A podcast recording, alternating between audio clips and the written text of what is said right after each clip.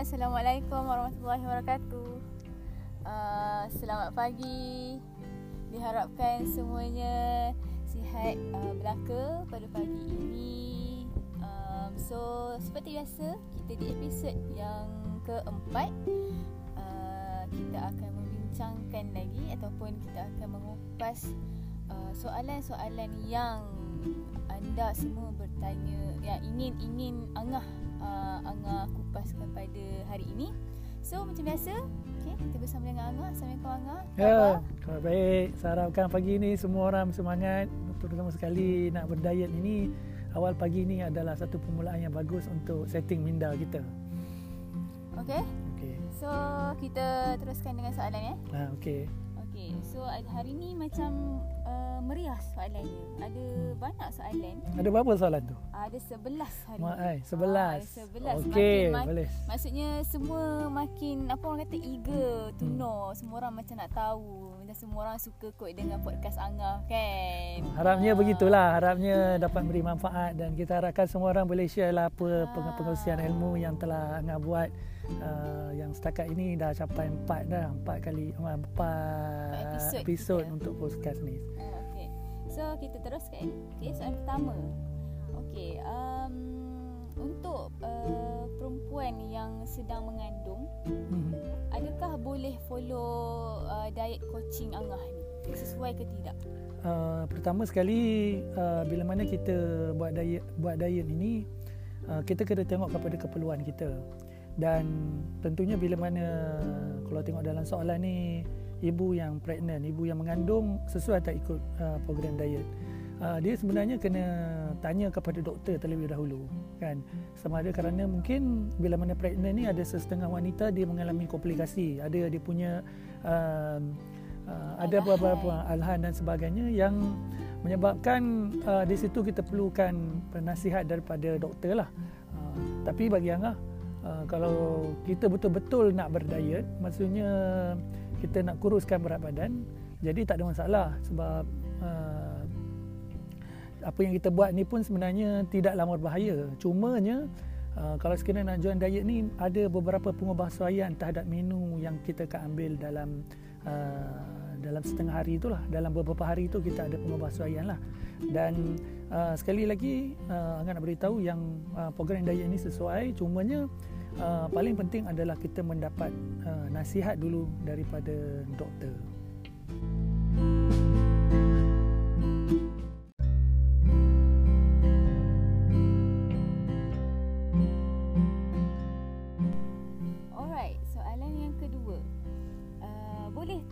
Kalau saya aim untuk turun 10 kg dalam masa sebulan uh, sebulan hmm. diet lah uh, sebulan masa ikut pro- program Angah ni hmm.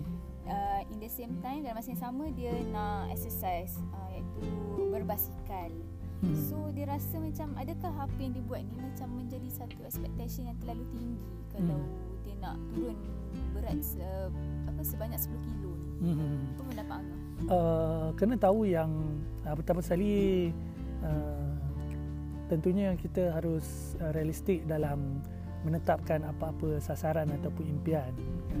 Dan uh, kena harus ingat yang uh, kita telah uh, mengal- apa mengalami overweight ni obesity ni ataupun kita mengalami kegemukan ni setelah bertahun-tahun lamanya mana mungkin kita boleh turun dalam masa sebulan jadi oleh sebab yang demikian benda macam ni adalah sekali lagi ada uh, satu perjalanan yang panjang dan uh, dia tidak uh, boleh dapat secara overnight lah. Okey. Uh, cumanya uh, kalau kita tengok dari segi uh, perbezaan yang ketara eh, antara orang yang kurus dengan orang yang gemuk bila mana buat diet tentunya orang yang gemuk ni akan lebih mudah turun uh, berat badan lebih banyak lagi berbanding orang yang kurus. Dan inilah sebenarnya satu uh, orang kata defend mechanism yang telah uh, dibuat oleh badan kita supaya kita ni tak adalah uh, berlapar ataupun kita ni akan jadi lemah kan. So selalunya orang yang uh, mengalami overweight yang terlalu uh, gemuk dia akan turun dengan lebih banyak. Kalau 10 kg sebenarnya uh, terlalu uh, tinggi cumanya uh, terlalu drastik terlalu banyak pun sebenarnya kalau nak tengok uh, kalau kita boleh turun sebanyak 3 ke uh, 5 kilogram itu sebenarnya satu yang sehat. Cumanya kalau BMI kita dah lebih daripada 30 dan ke atas, selalunya kita akan dapat lebih daripada itu. Uh, cumanya janganlah kita terlalu memasak angan-angan untuk uh, target 10 kilogram dalam masa uh, sebulan.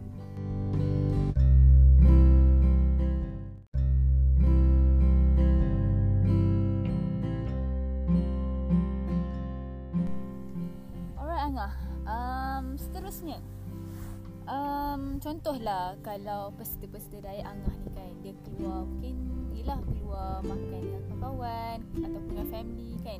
Ataupun orang pergi mall ke kedai dekat uh, kedai luar ke kan.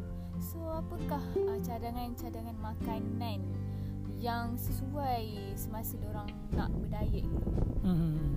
jadi ini satu soalan yang uh, realistik dan kita kena harus ingat bila mana kita buat diet ni kita janganlah menjadi orang uh, berbeza sangat dengan orang lain. Kita senyap-senyap je buat diet dan kita senyap-senyap je kurus. Kan? Tak naklah nampak obvious apa semua kan. Contohnya Angah pun pelik juga kalau ada orang pada waktu raya, first day raya dia dia nak diet. Sedangkan banyak lagi hari lain yang dia boleh diet. Kenapa nak first day Syawal tu hari raya Aidilfitri tu dia nak diet? So, kita kena jadi macam orang biasa juga. Maksudnya kita janganlah terlalu obses sangat dengan diet sehingga kita tak menjadi macam orang yang lain. Jadi soalannya kalau kita nak pergi ke mall apakah makanan yang kita kena boleh ambil di kedai-kedai? Tentunya konsep yang sama juga. Maksudnya elakkan daripada makanan-makanan yang sinful yang yang patut dielakkan. Uh, seperti mana kalau ni Angah akan jelaskan dalam grup diet Angah lah. Dan juga uh, mengikut portion yang sepatutnya. Ha? Pilihlah makanan-makanan yang berkualiti dan pilihlah mengikut portion maksudnya saiz makanan yang uh, sepatutnya. Okey? Dan uh, oleh sebab ia demikian uh, banyak tempat-tempat lah yang kita boleh pilih. Contohnya macam uh, barbecue steamboat benda-benda yang grill. Jadi banyak macam-macam benda yang kita boleh pilih. Uh, dan uh, kalau kita boleh tengok banyak lagi pilihan-pilihan yang uh, kita boleh pilih mengikut tempat lah. Okey? So harap menjawab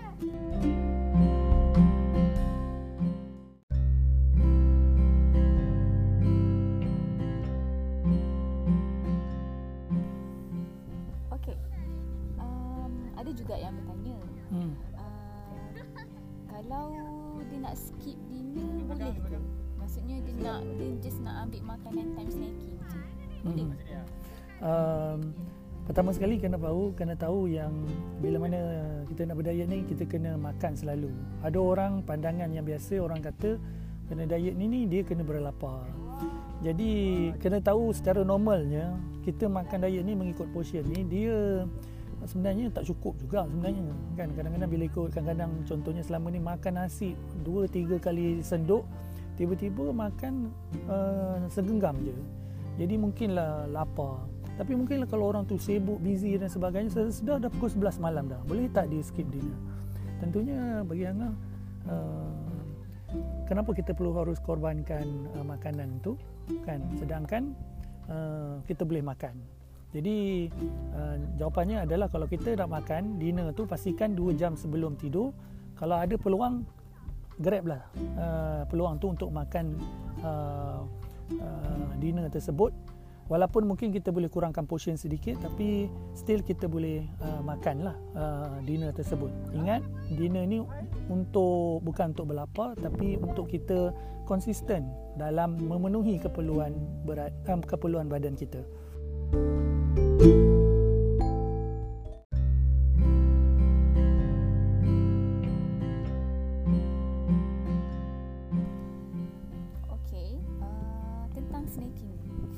snacking lagi. Ramai hmm. yang bertanya tentang snacking sebenarnya. Hmm. Okey, uh, kalau snacking, um, ada tanya, boleh tak makan buah macam buah anggur? Sebab sebelum ni yang pernah cakap, uh, makan buah fresh ataupun buah segar tu lebih bagus kan uh, masa hmm. snacking kan. So kalau buah anggur tu okey tak nak makan? Hmm. Uh, buah anggur sebenarnya ada satu makanan yang sesuai sebenarnya untuk kita snacking dan uh, kerana apa? Kerana dia ni bolehlah dikatakan sebagai uh, rendah jugalah uh, glycemic index. Dan kemudian dia punya ada fiber yang tinggi juga. So dia sangat sesuai untuk buat snacking.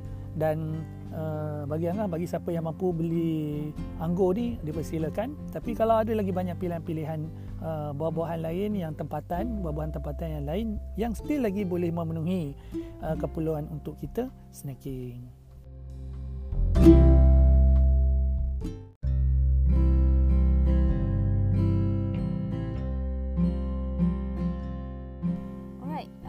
tanya pula tentang susu kita tahu kan susu tu ialah sumber protein yang orang kata sesuai untuk uh, pembesaran tulang. Tapi kenapa semasa diet ni um, uh, tidak dibenarkan untuk minum susu sepanjang program diet Angah ni? Saya pun pelik juga kenapa tak boleh. uh, pertama sekali kita kena faham yang uh, yang dibenarkan dalam diet ni ada tiga, tiga, tiga jenis susu saja. Iaitu pertama sekali adalah susu skim, skim milk, susu soya soy milk dan juga susu badam, almond milk. Tiga itu sahaja. Selebihnya susu-susu yang lain sebenarnya boleh. Cumanya maksudnya boleh itu bolehlah minum. Tetapi kenapa kita tak benarkan dalam diet? Kerana uh, kandungan gulanya yang tinggi dan tidaklah proteinnya pun sebenarnya taklah berapa bagus. Overall tapi secara keseluruhan sebenarnya minum susu ni pun sebenarnya uh, bagi Angah tidaklah digalakkan. Kalau betul lah kalau kita nak mengambil protein daripada susu sebenarnya uh, tidaklah tinggi sangat kandungan uh, protein dalam susu ni. Tentunya kita ada banyak lagi pilihan lain. Kalau boleh kita kalau kalau susu ni kita sebut sebagai liquid protein, sebenarnya yang lebih banyak lagi kandungan protein dalam makanan adalah solid protein iaitu uh, contohnya ikan, ayam, tofu kan dan sebagainya. Daging sesuai uh, juga. Uh, cumanya daging uh, daging merah kan? Seperti kambing lembu tu still lagi boleh. Tapi dalam program diet angah ni kita tak benarkan kerana adalah sebab-sebabnya. Maksudnya walaupun dia uh, kandungan proteinnya tinggi tapi dia datang dengan package-package yang lain yang kita rasakan tak sesuai untuk diambil sewaktu program diet yang angah buat ni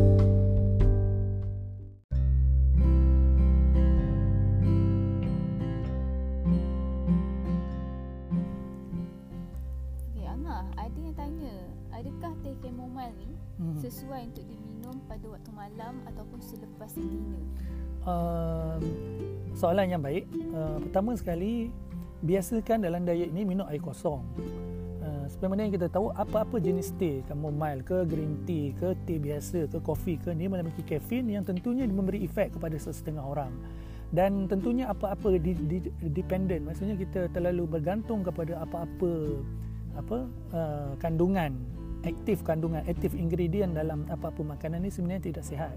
Kita jangan biasakan diri untuk bergantung, terutama sekali orang yang bergantung kepada kopi contohnya.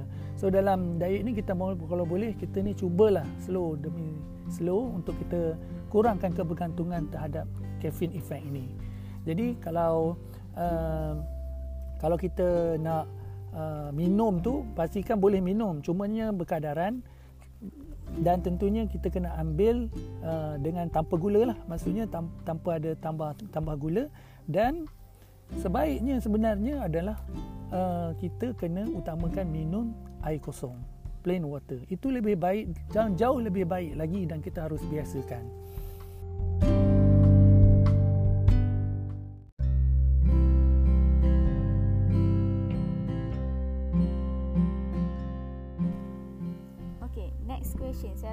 soalan ni uh, ditanya oleh pelajar kot. Sebab dia kata uh, dia tanya kalau stay up tiba-tiba lapar malam-malam kan? Boleh tak ambil apa-apa makanan contohnya macam buah-buahan ke ataupun telur rebus? Okey. Uh, kita kena faham yang bukan setakat student saja yang kena stay up. Kadang-kadang mak yang menyusulkan anak pun kena stay up. Kemudian ada juga pekerja-pekerja yang shift kan? Pekerja-pekerja yang shift malam dia perlu stay up Uh, tapi tiba-tiba kalau stay up dia lapar, adakah dia boleh makan? Uh, pertama sekali tentunya kita kena elakkan daripada makan. Terutama sekali kalau kita dah dah cukup meal kita dan cukup snacking, kita kita sepatutnya cukuplah, tak perlulah makan dah. Cumanya uh, kadang-kadang ada orang ni bila mana dia buat shift malam, dia skip juga breakfast. Maksudnya uh, bagi Angah kita perlu ada penguasaian pengubah suaian terhadap waktu makan dia. Maksudnya dalam konsepnya paling tidak sepatutnya dalam uh, peraturan dan diet ni bagi setiap 2 uh, uh, ke 3 jam ni kita kena harus makan. Maksudnya sama ada makan besar ataupun makan kecil atau snacking. Okey. Cumanya kalau let's say lah dia dah buat pengesahan tapi still lagi lapar, perkara paling penting sekali adalah kena cukupkan plain water.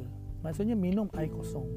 Kemudian uh, yang kedua adalah kalau dah lapar lagi, kan? Di situ sebenarnya dia kena yang kedua adalah cuba check betul ke dia lapar ataupun dia craving apa-apa. Kan? Kadang-kadang kadang-kadang kita dahaga tapi kita rasa badan kita hantar signal kata kita ni lapar. Kan? Dan yang ketiga adalah cuba kita tengok dalam sehari itu kadang-kadang kita termakan benda-benda yang tak sepatutnya. Ini yang kadang-kadang dia triggers. Dia trigger kita punya rasa sense of uh, appetite uh, appetite ni. Maksudnya uh, rasa lapar ni akan datang. Bila mana kita tak jaga makan kuala kita sejak dari awal pagi lagi. Dan yang terakhir kalau lah betul-betul lapar sampai tak larat sangat kita boleh pilih untuk makan snacking buah-buahan. Ya makan buah-buahan ataupun kita makan protein sedikit. Kerana kadang-kadang kita tak tahu kita perlukan uh, uh gula ke ataupun kita perlukan protein ke kan dan uh, benda-benda macam ni sebenarnya dia bergantung sejauh mana kita mengenali badan uh, diri kita sendiri. Okey,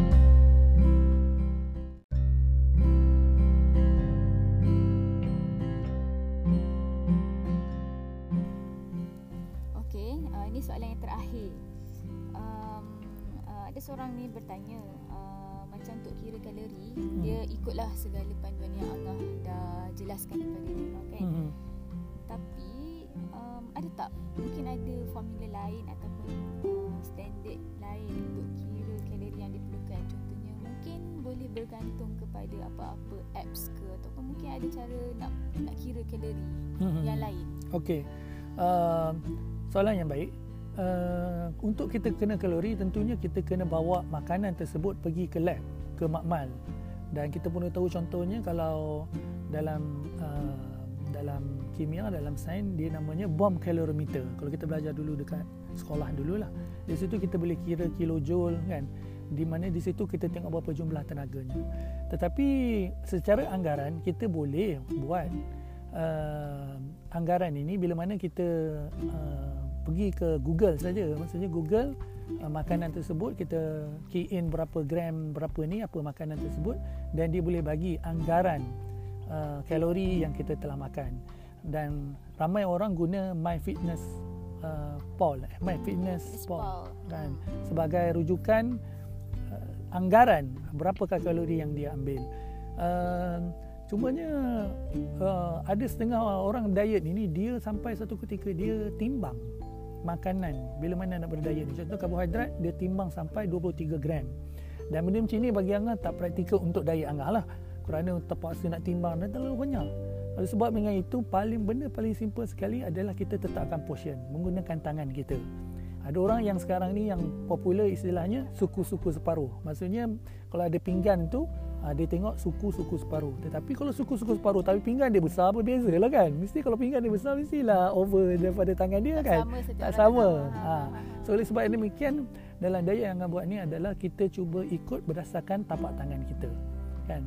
Jadi itu rasanya lebih mudah tak perlu nak pening kepala dengan kita tahu sampai nak tahu kalori secara detail. Mungkin ada setengah orang bagi particular tetapi bagi Angah dengan banyaknya background orang yang join Angah punya diet ni kadang-kadang kita perlu untuk lebih fleksibel supaya semua orang boleh ikut apa yang Angah telah tetapkan.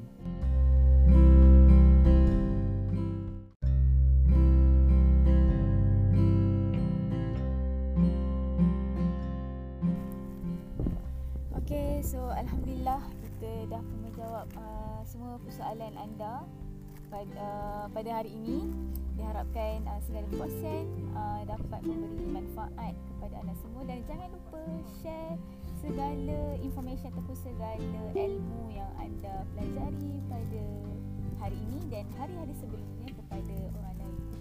Okay, so macam biasa, sharing is caring, caring is loving. So bye semua. Bye. Assalamualaikum. Bye semua.